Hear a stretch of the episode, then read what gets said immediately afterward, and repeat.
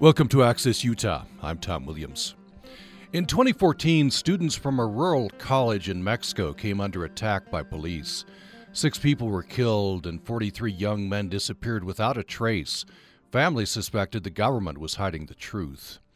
Anayansi Diaz-Cortes and Kate Doyle, who created the After Ayotzinapa series for Reveal, will speak at Utah Tech University on September twenty-sixth. They're joining us for the program today. I should mention last year Utah Tech University brought a Remember the forty-three Students installation to campus. They're bringing that installation back and adding an additional uh, installation by Scottish artist Jan Nimmo on campus on September sixteenth through the thirtieth. Another note, Reveal is heard on Utah Public Radio Mondays at eleven a.m. and Saturdays uh, at noon. And we bring in um, our guest today. Anayansi Diaz-Cortes is a senior reporter and producer for Reveal Investigations, and her work has been featured everywhere from All Things Considered to Radio Ambulante and This American Life. She's a recipient of Overseas Press Club Award, the Edward R. Murrow Award, and Third Coast Richard A. Dry- Dryhouse uh, Foundation Award. Previously produced Radio Diaries and has done extensive reporting in both U S and Mexico. Uh, so, Anayansi Diaz-Cortes, welcome to the program. Hi, thank you for having me. Thanks for joining us. Am I getting your name anywhere close? Oh, my God, you're so good. Oh, okay. okay. Great. Uh, at least, at least uh, somewhat close. Uh, we also bring in Kate Doyle. She's a senior analyst of U S policy in Latin America at the National Security Archive. She directs uh, several major research projects, including the Mexico Project, which collects U S and Mexican government documents on the country's shared histories. Since nineteen ninety-two, she's worked with Latin American human rights groups, truth commissions, and prosecutors and judges to obtain government files from secret archives that shed uh, light on state violence. Uh, Kate Doyle, welcome to the program. Thanks so much. Appreciate appreciate you both uh, joining us here. Uh, should mention that uh, the, the the two of you will be at Utah Tech University uh, September twenty-sixth, and people can hear you speak four p.m. Zion Room on the Utah Tech uh, campus. The whole all these events kick off on September fifteenth, opening ceremony for the those events, and then those installations will be up September sixteenth through September thirtieth. We did a program on this about a year ago, uh, talked with John Gibler, among uh, other other guests. Uh, interesting to, to come back and, and to hear, I'm I'm sure, more uh, that's been uncovered on this, this horrible event. Uh, maybe I could start with you, uh, Anayansi Diaz-Cortes. Uh, tell me first about uh, this rural teachers' college and, and the kinds of students that, uh, that study there. Uh, of course. So, you know, the, the rural teachers' college... Um, Um, you know, the, the types of students that study there are, are traditionally Marxist, leftist students, you, uh, an all-boys school, son of, of, you know, not necessarily called farm workers, but campesinos, which is slightly different in Mexico, um, but but sons of farm workers who are training to be teachers. Now, you know, in, in Guerrero, it is one of the poorest states in Mexico. Um, so, you know, I, as I say in the podcast, as they say in Guerrero, there's usually, you know, limited ve- venues for, for, for growth. And you can, you know, you can go to El Otro Lado. You can kind of migrate to the United States. You can become part of, you know, the drug cartel and, and, and be involved in that. But this school, um, La Normal de Ayotzinapa, is seen as kind of like this beacon of hope for people that hope to not only become teachers, but go back to their communities, um, to their campesino communities all over Guerrero and teach there. So it's really, um, it was started on, you know, on around the nineteen twenties, a decade or so after the Mexican Revolution, in like a leftist tradition, leftist socialist tradition of really upholding the rural farm working class and, and training to be teachers. Mm. So that, so that's where this root, this is rooted. That's the background, yes. Um, so it's it's been, what, now eight years since these uh, horrific events, uh, September twenty-sixth, twenty-seventh. Um, it, it quite complicated what happened here, terrifying. Um, maybe you could, you know, just just tell us uh, what happened. Of course. So so on the evening, it was actually a rainy and stormy night of September twenty-sixth, twenty fourteen. These, these, you know, a group of these boys, about seventy of them, um, maybe a little more, are heading into a city called Iguala to w- what we call commandeer buses, which is basically taking over passenger buses, because in these rural poor schools, even though they're subsidized by the state, um, there's no transportation. So a workaround, you know, for, for many decades across Mexico has been to go into passenger buses, talk with the driver and the passengers, and tell them that they're going to commandeer these buses and, and use them, in this case, for a field trip to Mexico City, happening days after on October second, where they would basically borrow the buses. The drivers, you know, tend to go along with it, and, you know, there's no, you know, there's no arms involved or, or anything of, of that sort. It's more kind of a plea for, for donations. And, you know, sometimes the, the boys would carry rocks because, you know, they're they're kind of a nuisance to the police in in the area. And but it's a known kind of thing. And on this night, this was happening where, you know, it was five buses that were being commandeered out of the city of Iguala. We're moving, you know, we're moving away from the city when suddenly they're barricaded by police. And, you know, the, the boys, I think at this point, a lot of these testimonies from John Gibler's book, actually, and the work he has done, a lot of the boys have rocks and are ready kind of for a rustle or a fight or maybe to run away. And as, the, you know, they're stopping, they just start to hear gunshots and gunshots and gunshots coming off from the cops, to the point that, um, you know, as they would say, they were shooting, shooting to kill, that um, one of the boys, Aldo, Aldo Gutierrez Solano, shot in the head and is laying, you know, on the floor convulsing in front of the buses.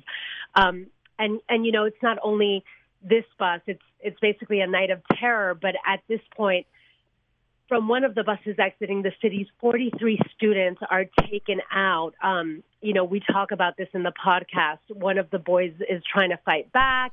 He gets shot in the arm. There's blood everywhere. This bus surrenders. The boys are taken off, put on the ground, you know, head down on the ground, um, kind of mocked. You know, what the, the, the boy, the young man that was shot in the arm, they put a barrel to his head and they basically tell him, and if I shoot him and if I kill him, they call an ambulance minutes later. He gets sent in an ambulance, but in his testimony, as he looks away, he sees his friends and his compañeros, his, his classmates being taken away in police trucks, basically with the cops putting all the, all the men face down and putting their their feet on their backs and driving away. Now, you know, because of this kind of commandeering buses workaround I was telling you about, the boys are thinking, the the parents and the families, you know, after this night of terror ensues, they're thinking they're arrested or they're in police custody of some sort, because there's numerous, I mean, dozens of people seeing them being taken off by the cops. But it turns out that they were not taken by the cops, and in fact, they are nowhere to be found, these forty-three young men, after this night. And through that night, all the way until six in the morning, until dawn, there are testimonies of the boys, of the rest of the boys being hunted down by civilians with A K forty-sevens, by military officials, by state police and federal police. So, um, so that is the gist and the bulk of what happened on this complicated night where these forty-three young men disappeared without a trace, as you said at the mm-hmm. at the top of the hour. Uh, so, Kate Doyle, um, this is uh, you know, very distressing for the families. What, what's their reaction? What's what what happens then? I guess you you look for your boys, right?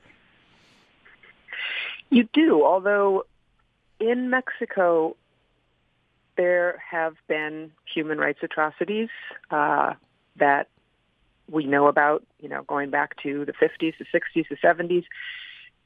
In fact, one of the most notorious human rights tragedies that occurred targeting students took place in nineteen sixty-eight, when a group of students in Mexico City who were holding a protest were fired upon by soldiers and members of the security forces, and numerous people were killed and injured.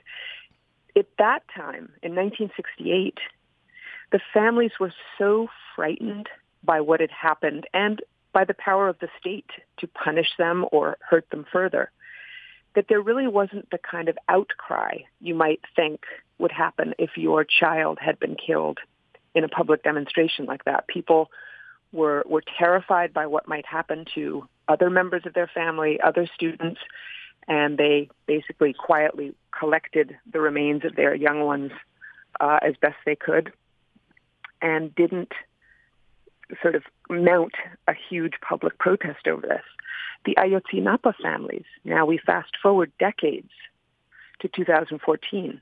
By contrast, the Ayotzinapa families have, from the moment of learning of, of the disappearance of their boys, have, have stepped up fully to demonstrate, to call out the government, to demand action, to to, to actively themselves search for their boys um, in you know mountainsides, in in in forests, uh, in, in in in dangerous places, and and and they've really been a kind of exemplar or amazing model of you know how to fight back against not just, you know, the the horrible crime that was committed, but the silence of the government initially, the, the, the inaction of the government, and ultimately the, the the active sabotage by the government of the investigation into what happened to their to their children. Um, so, and, and that has gone on since that day. They have not stopped speaking out, um, again, demanding action, banging on the doors of, of, of federal officials.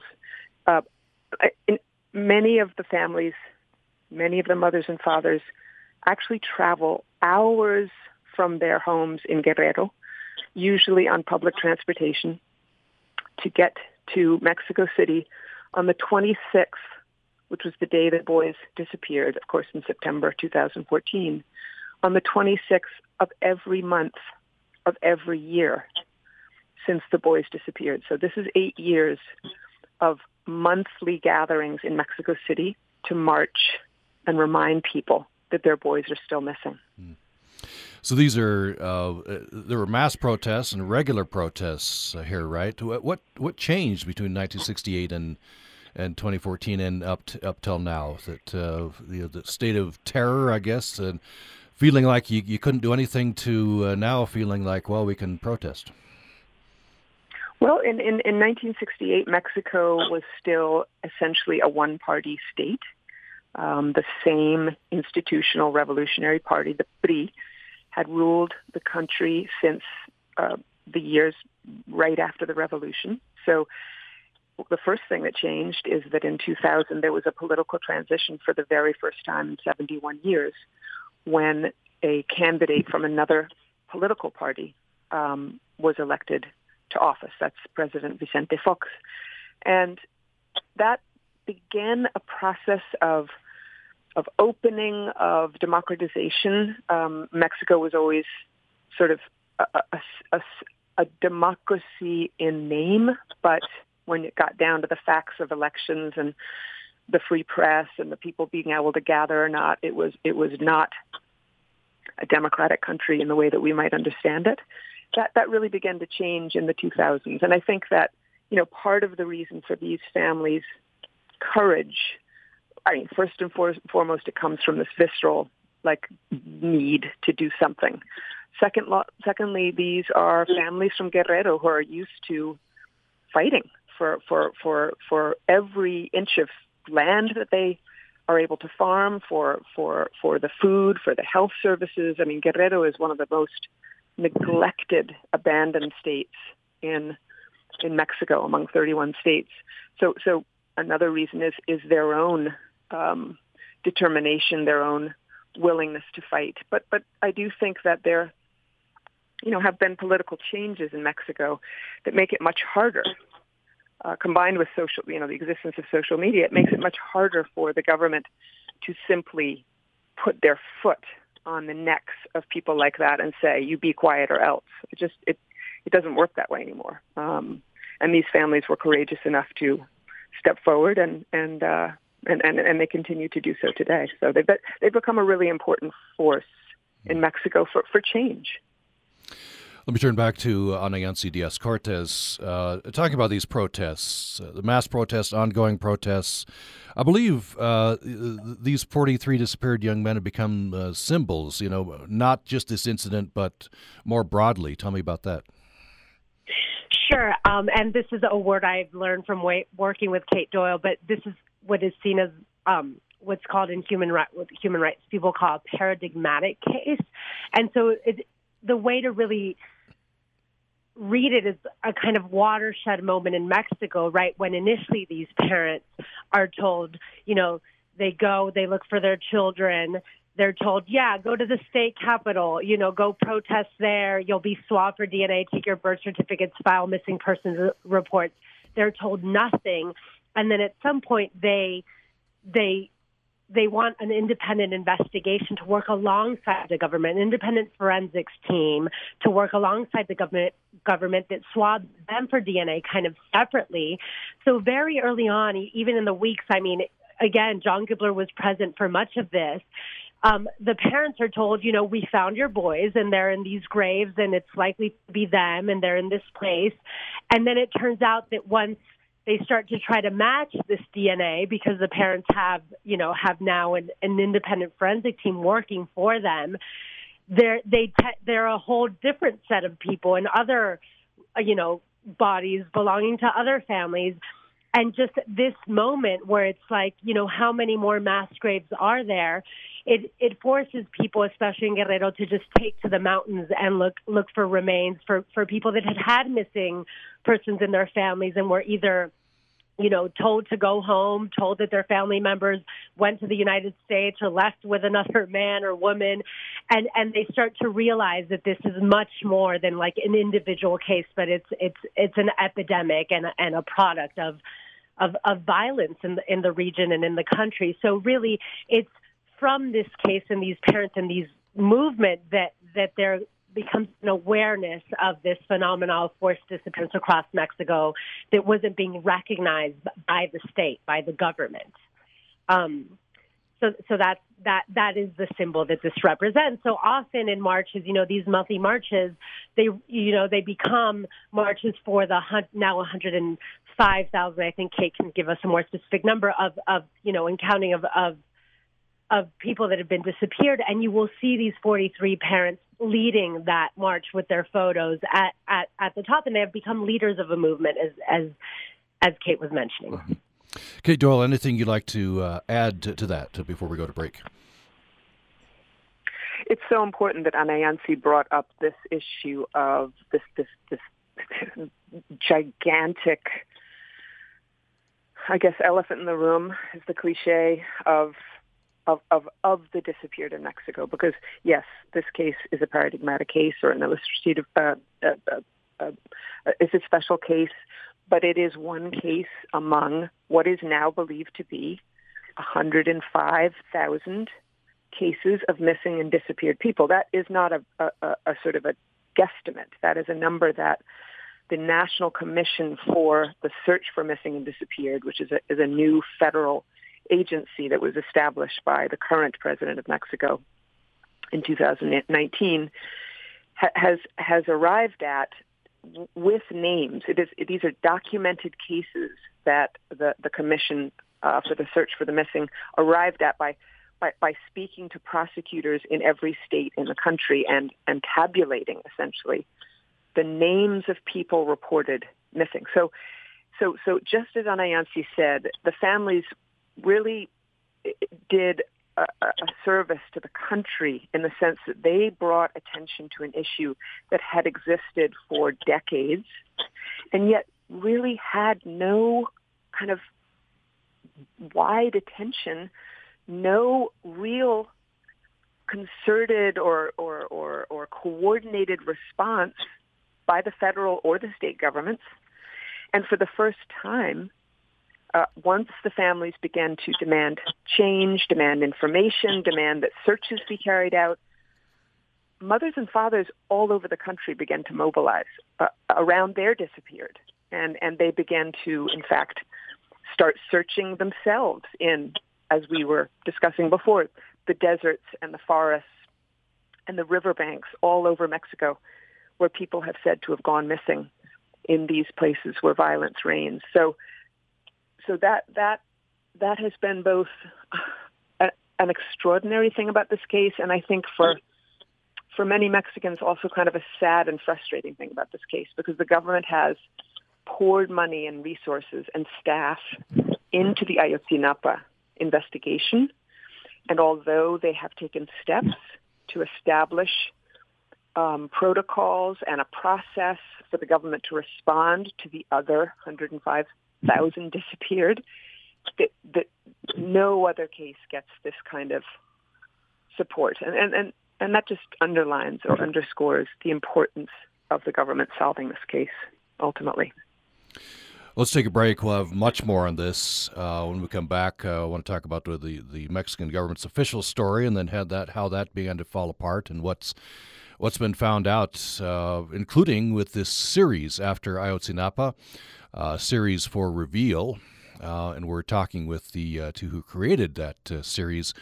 Uh, Anayansi Diaz-Cortes and Kate Doyle on the program today. They'll be speaking at Utah Tech University on September twenty-sixth.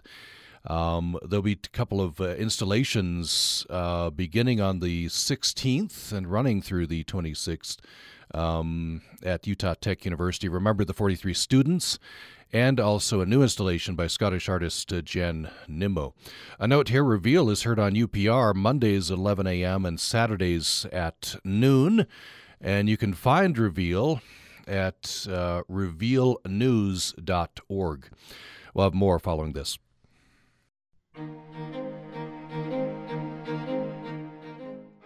You're listening to Access Utah. I'm Tom Williams. In twenty fourteen, students from a rural college in Mexico came under attack by police. forty-three young men disappeared without a trace. And uh, that anniversary is coming up September twenty-sixth and twenty-seventh. Uh, it'll be commemorated on the campus of Utah Tech University in Saint George. Um, on September fifteenth, there'll be an opening ceremony for those events. September sixteenth through the thirtieth, the two art installations will be on display at Utah Tech University uh, campus. September twenty-sixth, Anayansi Diaz-Cortes and Kate Doyle, who are my guests on the program today, will be visiting Utah Tech University. They'll give a talk at four p.m. in the Zion Room uh, at Utah Tech campus. And uh, more information on all of these events at Utah Tech can be found at remember the forty-three students dot com, remember the forty-three students dot com. Uh, my guest today, Anayansi Diaz-Cortes and Kate Doyle, produced a series for Reveal. It's called After Ayotzinapa, and you can find that at reveal news dot org. Uh, so let me start uh, the segment with uh, Anayansi Diaz-Cortes. Uh, what was the official version of these events from the Mexican government initially? Yes. Yeah, so, um, you know, in the weeks that followed, and certainly by, you know, by, by January, by the end of the fall, um, the official version of events went as follows, right? The boys were taken away, yes, by local police, but those local police were in cahoots with, like, these local criminals that then took, you know, they were handed off.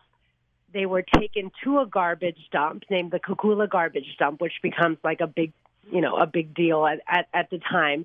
And at this dump, they were basically, this is such a brutal, brutal, brutal theory as well. So just, you know, a disclaimer for that for your audience. But it's, and, and as you can imagine for the parents, they were taken to this dump. They were shot by one, one by one. Some were said to have been suffocated on the way. They were thrown over about forty, what, forty meters of garbage, a whole, a big steep and cliff of garbage. And then they were, you know, they were with gasoline and tires. Um, allegedly, they were burnt over sixteen hours into, you know, what, what, what they called charred remains. Those remains, you know, the burnt remains were then put into plastic garbage bags and taken, driven to an, or taken to a nearby river. And then in that river, the bags were thrown into the river, except for one bag, which kind of was thrown in half-heartedly and, and spread out. Now, now they know, they, they, they alleged that this happened because they bring not only the forensics, the Mexican forensics team, but also the, the forensics team that was investigating for the parents come to the river where these bones are laid out. And one of these bones, you know, none of them are recognizable um, enough, but one of them is big enough to, to get sent to a lab in Innsbruck, Austria, where it is matched to a student. So this one bone is matched to a student, effectively closing the case and calling it La Verdad Histórica, which translates to the historical truth or the absolute truth. And because of this one bone being matched to one student, they close the case or try to close the case by, you know, December of twenty fourteen, a couple of months later. Um, and, of course, the parents just they just don't believe it. As one mother said to us, she's like, I am a campesina. I work with fire. I know how fire works. So initially they think it's purely impossible that a fire that big could have happened and burned the students to such a point that only one one young man could be recognized.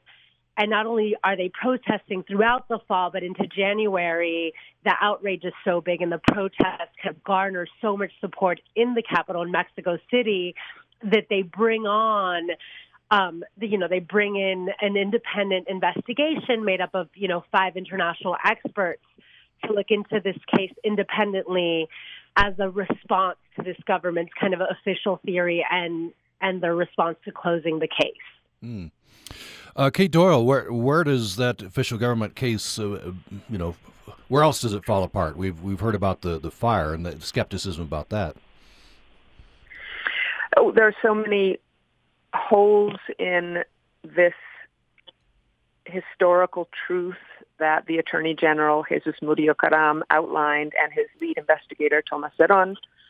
Um, and, and, you know, it, it certainly, in a way, began with that story of the dump, but it immediately became evident um, a number of things. One, all of the men that had been picked up as suspects, Um, most of them, not all, some of them were in the local police force, but most of them part of this, what the government painted as a kind of local gang of thugs that called itself Guerreros Unidos, which is which means United Warriors, which is a narco-trafficking gang, a criminal organized crime gang. Most of the men that were members of that gang or allegedly members picked up by the government to help them unravel the story turns out were brutally tortured by the government, by government forces, and not just low-level government forces. We, we, I mean, very quickly it became evident that um, Tomás Zerón himself, who was the head of the investigation for the Mexican government, members of the uh, Marine Marines, the, the military Marines, members of the federal police, senior people were present in the torture of some of the detainees who had been picked up as suspects. So, number one, that taints immediately the kind of information that you are supposedly getting from them about what happened. And these detainees later alleged that the government essentially told them what they needed to say. Number two, um, it turns out that this so-called gang of thugs is, is an international or transnational narco-trafficking or criminal organization. And when the uh, Mexican government reluctantly invited this group of five experts, as Anayansi referred to, basically at the prodding, not just of the families, but certainly of the families, the lawyers that represented them, but also the press, and there was so much international pressure. It was so clear that there was something wrong with this government investigation, this official story. Once the um, five experts arrived in Mexico, in March of two thousand fifteen, about six months after the crime had been committed, crimes, they very quickly discovered that Guerreros Unidos, this gang that operated in Iguala and that was working with the police on their illicit activities, and certainly in, in cahoots to kidnap and kill these boys, that they were also operating in a place that will be much more familiar to your listeners, uh, and that is Chicago, Illinois. They have, or had, a major heroin distribution ring in the Midwest region that operated out of Chicago or the outskirts of Chicago.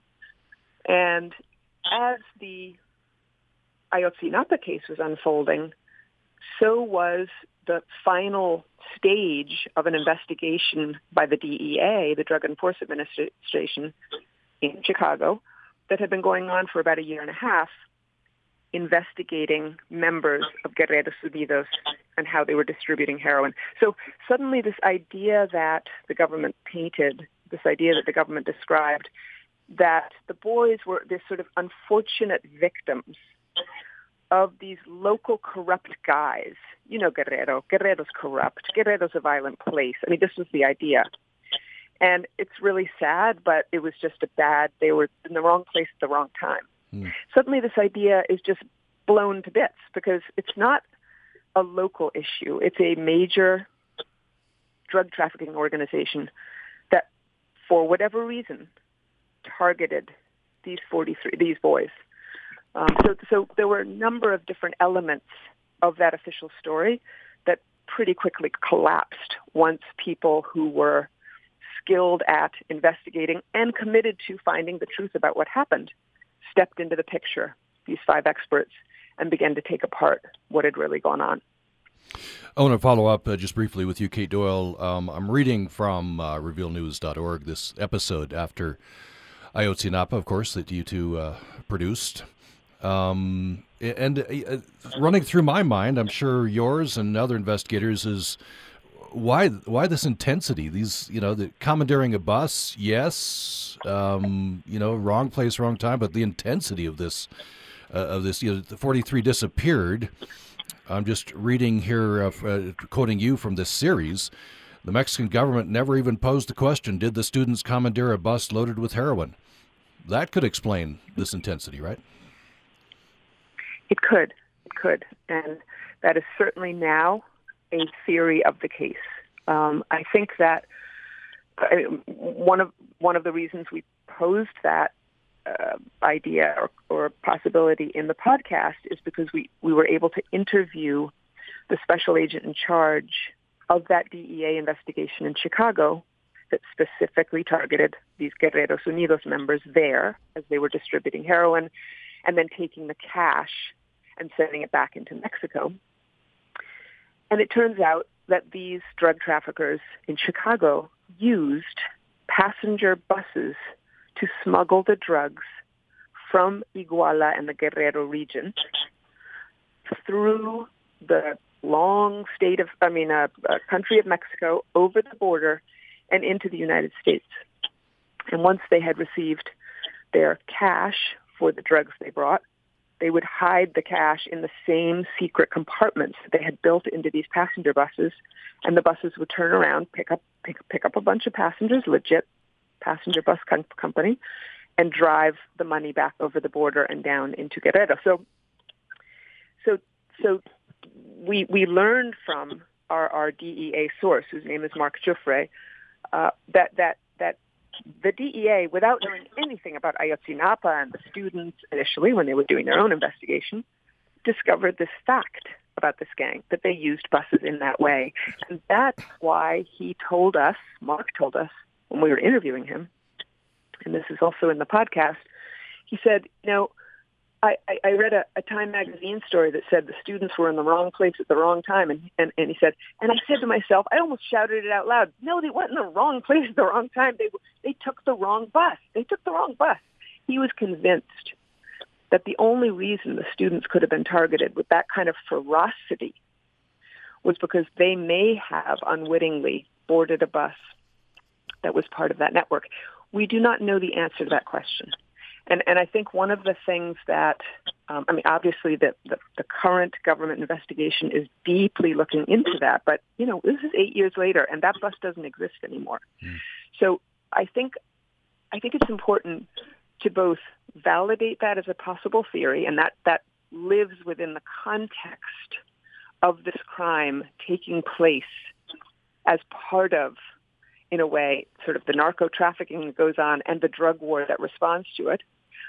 Also not get distracted by some of the issues that still need serious investigation. And that, that is, what were the role of, of, of, of actors, state actors, beyond these local policemen?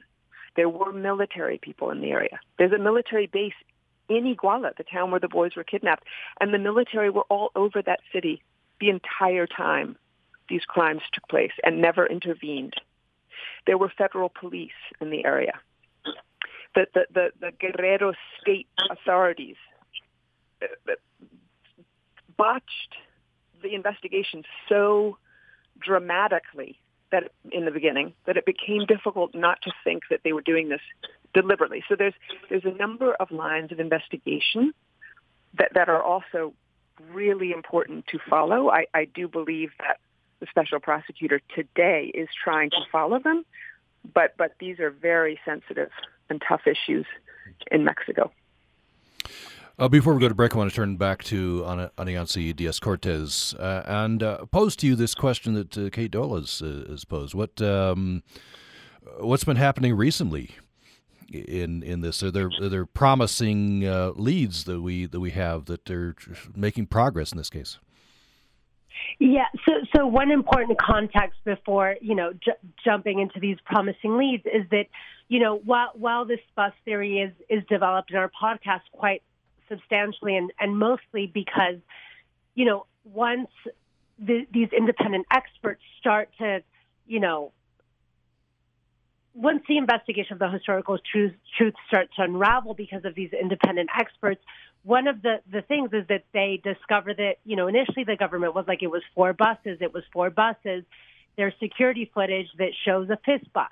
There's, again, this evidence of potential military involvement. There's also this idea that maybe that, that bone that matched with the student was planted by Tomás Zerón, the, the, the lead investigator himself.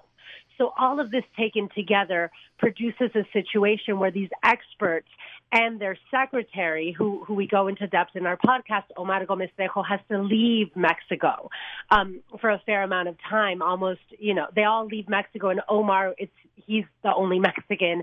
He ends up in, in Washington, which is where um, he meets Kate, Kate Doyle, and together they start to really lobby Um, the U S government and work on this case together to, to kind of ask for for information about about the Chicago end of things. So so we now know that this new investi- you know this new investigation then cut to twenty eighteen. This man Omar is then hired to lead the new government's investigation into this crime, and then the case is reopened. And the president of Mexico now, Andrés Manuel López Obrador, actually campaigns on the promise to these parents that he will find the truth of what happened to their boys. So, so you know, th- this person that had been so involved in this case is now leading the investigation. So when we talk about what, what the findings are, it's it's mostly his team, and um and really, you know, as as as Kate mentioned, not not only the torture and the buses and the connection to Aurora in Chicago, but most recently, what what the government, this new government, has come out saying and, and validating is that this was not only a crime of the state, it was then covered up by the state, by this former administration. And this is really kind of an act of transparency by this new government in in, in stating that. And as Kate mentioned, this kind of connection of Guerreros Unidos to Chicago, from Iguala to Chicago, is an active lead where, you know, we, we know that, the, you know, the D E A and the U S government are active, actively giving this new investigation everything they have on the case. Um, now, Tomás Zerón, the person who you know who allegedly might have planted that bone, is in Israel now. So they're trying to force you know to get him extradited. So those are just some things. Um, I know you have to cut to break that, that have been that have been developing in the past year, year and a half with this new investigation. Yeah, a lot, lot, lot going on, and a lot of that triggered by the, the election of the new president, right? A new kind of a new attitude to this. Um, exactly. Uh, let's uh, let's take another break. We'll come back with a brief final segment. Uh, wrap things up here for this episode of Access Utah. We're talking with Anayansi Diaz, Diaz-Cortes and Kate Doyle. They created a, a series for Reveal. It's called After Ayotzinapa, and they'll they'll be speaking at Utah Tech University on September twenty-sixth. You can find out more about all the events at Utah Tech University at remember the forty-three students dot com. And uh, you can find out more. You can actually listen to these episodes of Reveal at reveal news dot org. More follows this.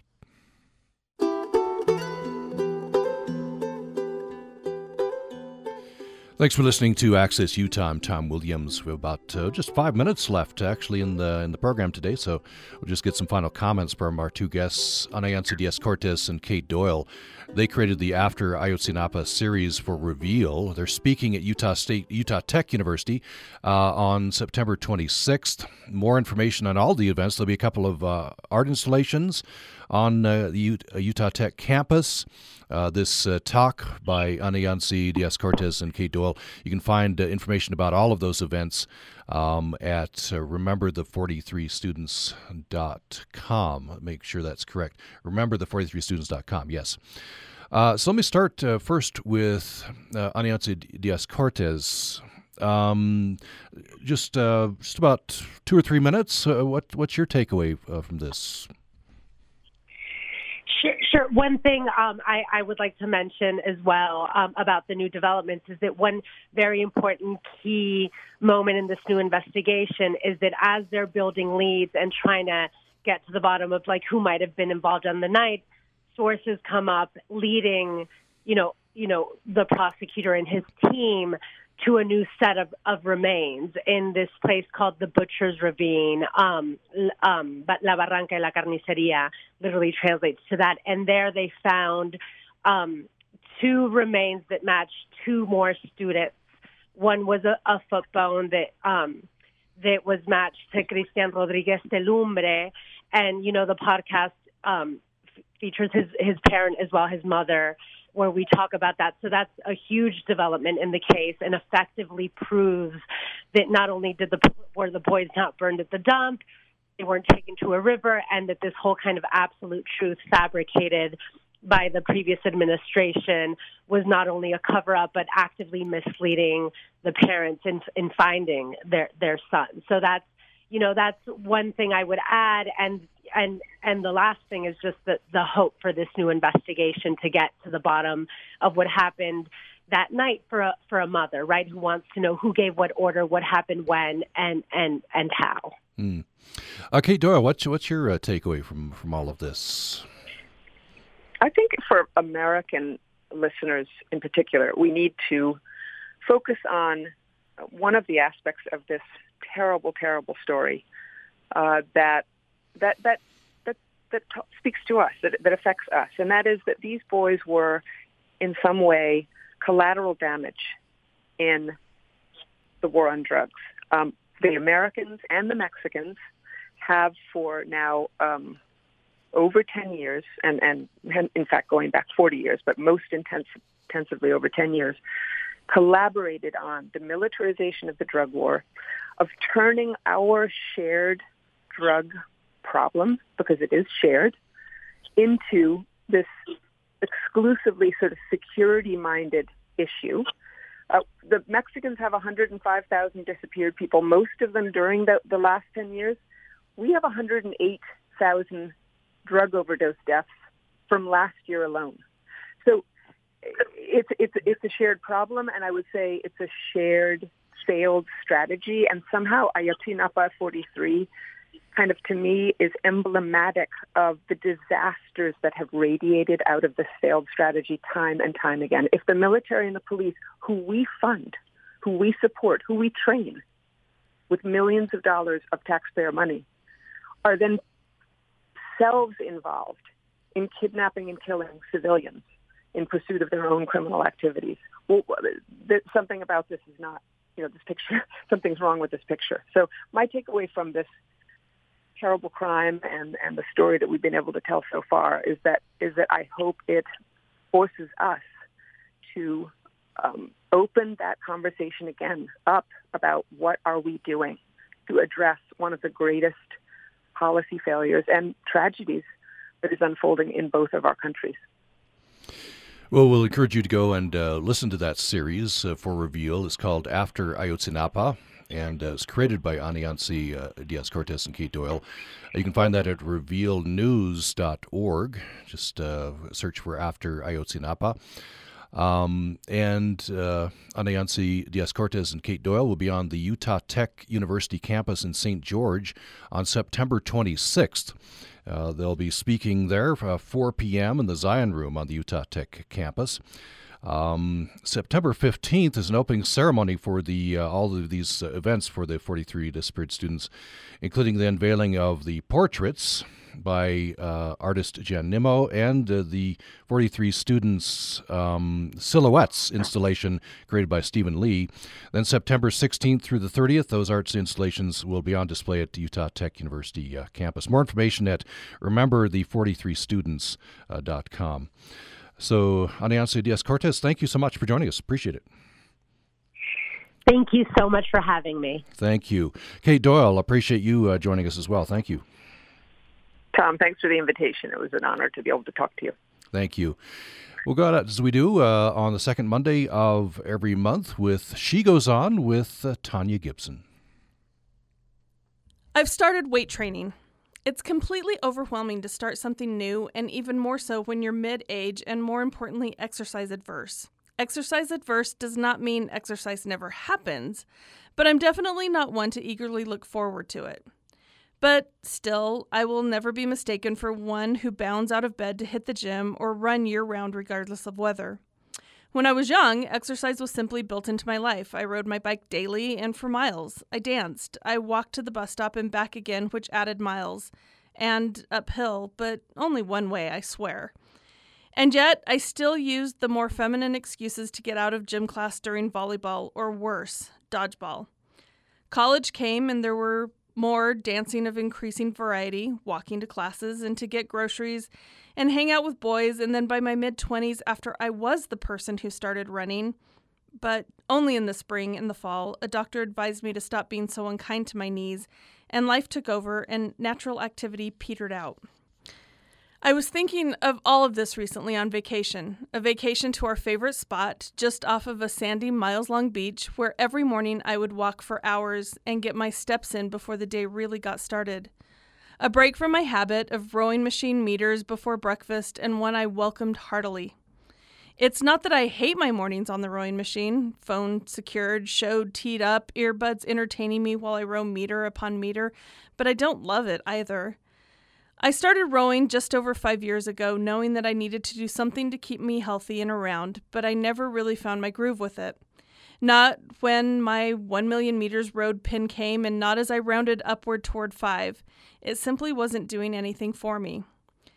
My husband encouraged me to start using weights, but I resisted, and then actively fought against doing so. I could list the variety of excuses I had, but it came down to resentment. I resented being mid-age. I resented my naturally thin frame during young adulthood. I resented that I had to put any effort into keeping my health. I resented that I needed to carve out time during my day to do something I hated simply because it was good for me. And if we really drill down into it, I resented everyone who didn't have to try so hard. Up and down the coast, jumping sandy cave-ins and crabs that lost their way, I thought this was somehow the answer. If we moved to a sleepy coastal town, I could not only write while staring at the waves in the ocean crashing nearby, I could walk the beach up and down and back again to not only keep fit, but keep the cobwebs of the mind at bay. It made perfect sense during that week away. Of course, perfect sense on vacation ignores things like jobs and kids and school and responsibility in our perfectly good landlocked home. So it was after we were home that I began weight training. It started poorly. I'm awkward enough at most things athletic, but this was another realm altogether.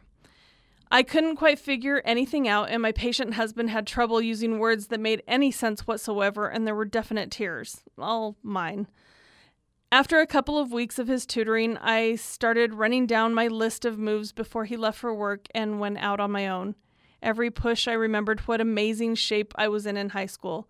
With every pull, I was reminded that I could do every trick in ballroom and country dance in college. With each exercise change, I cursed everything from old versions of me to current versions of influencer gym rats to our forever home having a definite lack of ocean in its backyard. But by the third week, I noticed something. Change. Change in how my body responded. Change in how I approached the equipment. Change in my arms. I'm still a long way from any amount of measurable change, and further still from liking any of it at all. But by week three, there was a start, and I'll cling to that through the foreseeable weeks to come. This is Tanya Gibson for She Goes On.